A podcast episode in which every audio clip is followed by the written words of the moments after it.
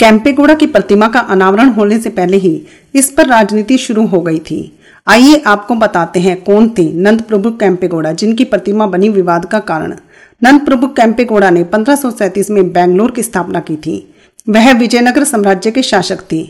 ऐसा कहा जाता है कि पंद्रहवीं सदी में उनका कैंपेगौड़ा परिवार तमिलनाडु के कांची से कर्नाटक आ गया और विजयनगर साम्राज्य का शासन संभाला। सन 1513 में कैंपेगौड़ा को पिता की विरासत को संभालने का अवसर मिला, जिसे वह काफ़ी आगे तक लेकर चले गए। उन्होंने विजयनगर साम्राज्य का लगभग 46 साल तक शासन किया था। इसी दौरान कैंपेगौड़ा ने एक सुंदर शहर का निर्माण किया। ऐसा उल्लेख मिलता है कि बेंगलोर शहर बसाने का विचार कैंपेगौड़ा को शिकार के दौरान आया था। कैंपेगौड़ा अपनी मंत्री वीरन्ना और सलाहकार गिद्देगौड़ा के साथ शिकार पर गए थे।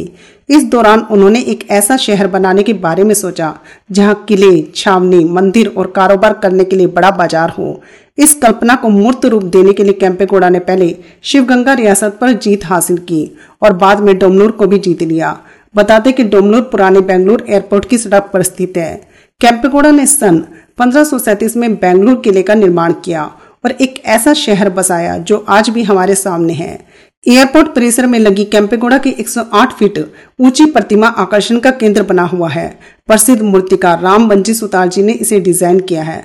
बता दें कि सुतार जी नहीं गुजरात में सरदार पटेल की प्रतिमा को डिज़ाइन किया था। कैंपेगौड़ा की प्रतिमा का वज़न 218 टन है। प्रतिमा में अठानवे टन कांस्य और 120 टन स्टील का प्रयोग किया गया है। प्रतिमा की तलवार का वज़न ही चार टन है। कहा जा रहा है कि किसी शहर के संस्थापक की सबसे ऊँची प्रतिमा है। ऐसी ही इंटरेस्टिंग जानकारी के लिए चैनल को सब्सक्राइब ज़रूर कर देना ताकि आने वाली वीडियोस की नोटिफिकेशन आपको मिलती रहे।